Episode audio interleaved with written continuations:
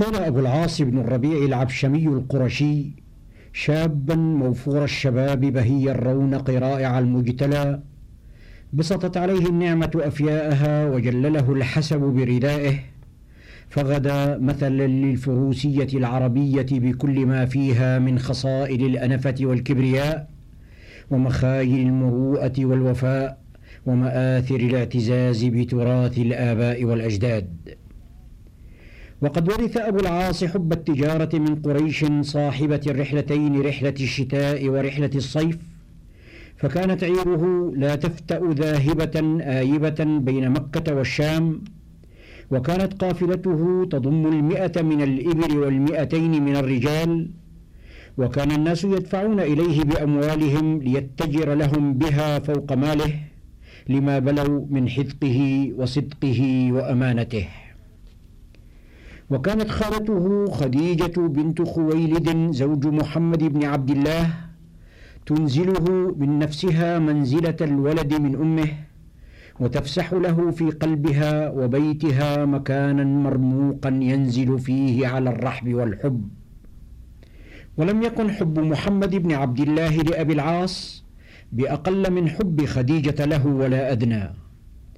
ومرت الأعوام سراعا خفافا على بيت محمد بن عبد الله فشبت زينب كبرى بناته وتفتحت كما تتفتح زهرة فواحة الشدى بهية الرواء فطمحت إليها نفوس أبناء السادة البهالين من أشراف مكة وكيف لا وهي من أعرق بنات قريش حسبا ونسبا وأكرمهن أما وأبا. وأزهاهن خلقا وأدبا. ولكن أن لهم أن يظفروا بها وقد حال دونهم ودونها ابن خالتها أبو العاص فتى فتيان مكة. لم يمض على اقتران زينب بنت محمد بأبي العاص إلا سنوات معدودات حتى أشرقت بطاح مكة بالنور الإلهي الأسنى وبعث الله نبيه محمدا بدين الهدى والحق وأمره بأن ينذر عشيرته الأقربين فكان أول من آمن به من النساء زوجته خديجة بنت خويلد وبناته زينب ورقية وأم كلثوم وفاطمة على الرغم من أن الأخيرة كانت صغيرة آنذاك. غير أن صهره أبا العاص كره أن يفارق دين آبائه وأجداده وأبى أن يدخل فيما دخلت فيه زوجته زينب على الرغم مما كان يصفيها من صافي الحب ويمحضها من محض الوداد. ولما اشتد النزاع بين الرسول صلوات الله وسلامه عليه وبين قريش قال بعض قريش لبعض إنكم قد حملتم عن محمد همومه بتزويج فتيانكم من بناته فلو رددتموهن عليه لانشغل بهن عنكم. فقالوا نعم الرأي ما رأيتم ومشوا إلى أبي العاص وقالوا له فارق صاحبتك يا أبا العاص وردها إلى بيت أبيها ونحن نزوجك أي امرأة تشاء من كرائم عقيلات قريش. فقال لا والله إني لا أفارق صاحبتي وما أحب أن لي بها نساء الدنيا جميعا. أما ابنتاه رقية وأم كلثوم فقد طلقتا وحملتا إلى بيته فسر الرسول صلوات الله عليه بردهما إليه وتمنى أن لو فعل أبو العاص كما فعل صاحباه غير أنه ما كان يملك من القوة ما يرغمه به على ذلك ولم يكن قد شرع بعد تحريم زواج المؤمنة من المشرك. ولما هاجر الرسول صلوات الله وسلامه عليه إلى المدينة واشتد أمره فيها وخرجت قريش لقتاله في بدر اضطر أبو العاص للخروج معهم اضطرارا إذ لم تكن به رغبة في قتال المسلمين ولا أرب في النيل منهم ولكن منزلته في قومه حملته على مسايرتهم حملا. وقد انجلت بدر عن هزيمة منكرة لقريش أذلت معاطس الشرك وقصمت ظهور طواغيته ففريق قتل وفريق أسر وفريق نجاه الفرار. وكان في زمرة الأسرى أبو العاص زوج زينب بنت محمد صلوات الله وسلامه عليه. فرض النبي عليه الصلاة والسلام على الأسرى فدية يفتدون بها أنفسهم من الأسر وجعلها تتراوح بين ألف درهم وأربعة آلاف حسب منزلة الأسير في قومه وغناه. وطفقت الرسل تروح وتغدو بين مكة والمدينة حاملة من الأموال ما تفتدي به أسراها. فبعثت زينب رسولها إلى المدينة يحمل فدية زوجها أبي العاص وجعلت فيها قلادة كانت أهدتها لها أمها خديجة بنت خويلد يوم زفتها إليه.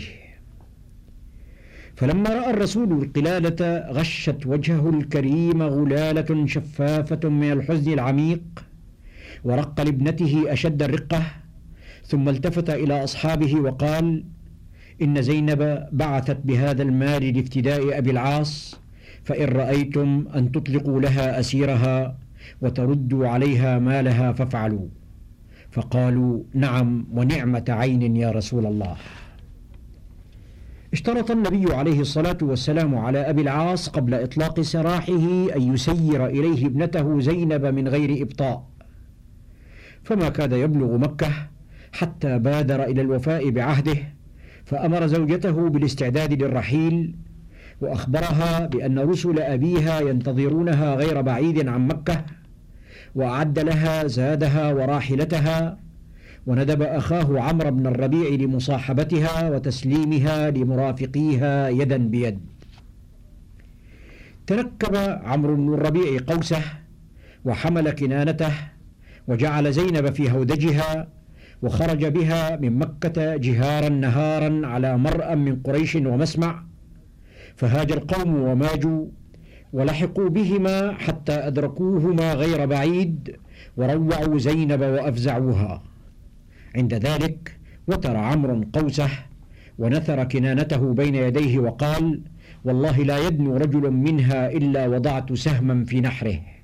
وكان راميا لا يخطئ له سهم. فأقبل عليه أبو سفيان بن حرب وكان قد لحق بالقوم وقال له يا ابن أخي كف عنا نبلك حتى نكلمك. فكف عنهم فقال له إنك لم تصب فيما صنعت. فلقد خرجت بزينب علانية على رؤوس الناس وعيوننا ترى وقد عرفت العرب جميعها بنكبتنا في بدر وما أصابنا على يدي أبيها محمد فإذا خرجت بابنته علانية كما فعلت رمتنا القبائل بالجبن ووصفتنا بالهوان والذل فارجع بها واستبقها في بيت زوجها أياما حتى إذا تحدث الناس بأننا رددناها فسلها من بين أظهرنا سرا وألحقها بأبيها فما لنا بحبسها عنه حاجة. فرضي عمرو بذلك وأعاد زينب إلى مكة ثم ما لبث أن أخرجها منها ليلا بعد أيام وأسلمها إلى رسل أبيها يدا بيد كما أوصاه أخوه. أقام أبو العاص في مكة بعد فراق زوجته زمنا حتى إذا كان قبيل الفتح بقليل خرج إلى الشام في تجارة له فلما قفل راجعا إلى مكة ومعه عيره التي بلغت مئة بعير ورجاله الذين نيفوا على مئة وسبعين رجلا برزت له سرية من سرايا الرسول صلوات الله وسلامه عليه قريبا من المدينة فأخذت العير وأسرت الرجال لكن أبا العاص أفلت منها فلم تظفر به. فلما أرخى الليل سدوله استتر أبو العاص بجنح الظلام ودخل المدينة خائفا يترقب ومضى حتى وصل إلى زينب واستجار بها فأجارته ولما خرج الرسول صلوات الله وسلامه عليه لصلاة الفجر واستوى قائما في المحراب وكبر الإحرام فكبر الناس لتكبيره صرخت زينب من صفة النساء وقالت أيها الناس أنا زينب بنت محمد وقد أجرت أبا العاص فأجيروه فلما سلم النبي من الصلاة التفت إلى الناس وقال هل سمعتم ما سمعت؟ قالوا نعم يا رسول الله. قال والذي نفسي بيده ما علمت بشيء من ذلك حتى سمعت ما سمعتموه وإنه يجير من المسلمين أدناهم. ثم انصرف إلى بيته وقال لابنته أكرمي مثوى أبي العاص واعلمي أنك لا تحلين له. ثم دعا رجال السرية التي أخذت العير وأسرت الرجال وقال لهم إن هذا الرجل منا حيث قد علمتم وقد أخذتم ماله. فإن تحسنوا وتردوا عليه الذي له كان ما نحب وإن أبيتم فهو فيء الله الذي أفاء عليكم وأنتم به أحق. فقالوا بل نرد عليه ماله يا رسول الله. فلما جاء لأخذ ماله قالوا له يا أبا العاص إنك في شرف من قريش وأنت ابن عم رسول الله وصهره. فهل لك أن تسلم ونحن ننزل لك عن هذا المال كله فتنعم بما معك من أموال أهل مكة؟ فقال بئس ما دعوتموني أن أبدأ ديني الجديد بغدرة. مضى أبو العاص بالعير وما عليها إلى مكة فلما بلغها أدى لكل ذي حق حقه. ثم قال يا معشر قريش هل بقي لأحد منكم عندي مال لم يأخذه؟ قالوا لا وجزاك الله عنا خيرا فقد وجدناك وفيا كريما. قال أما وإني قد وفيت لكم حقوقكم فأنا أشهد أن لا إله إلا الله وأن محمد رسول الله. والله ما منعني من الإسلام عند محمد في المدينة إلا خوفي أن تظنوا أني إنما أردت أن آكل أموالكم. فلما أداها الله إليكم وفرغت ذمتي منها أسلمت. ثم خرج حتى قدم على رسول الله صلى الله عليه وسلم فأكرم وفادته ورد إليه زوجته وكان يقول عنه حدثني فصدقني ووعدني فوفى لي.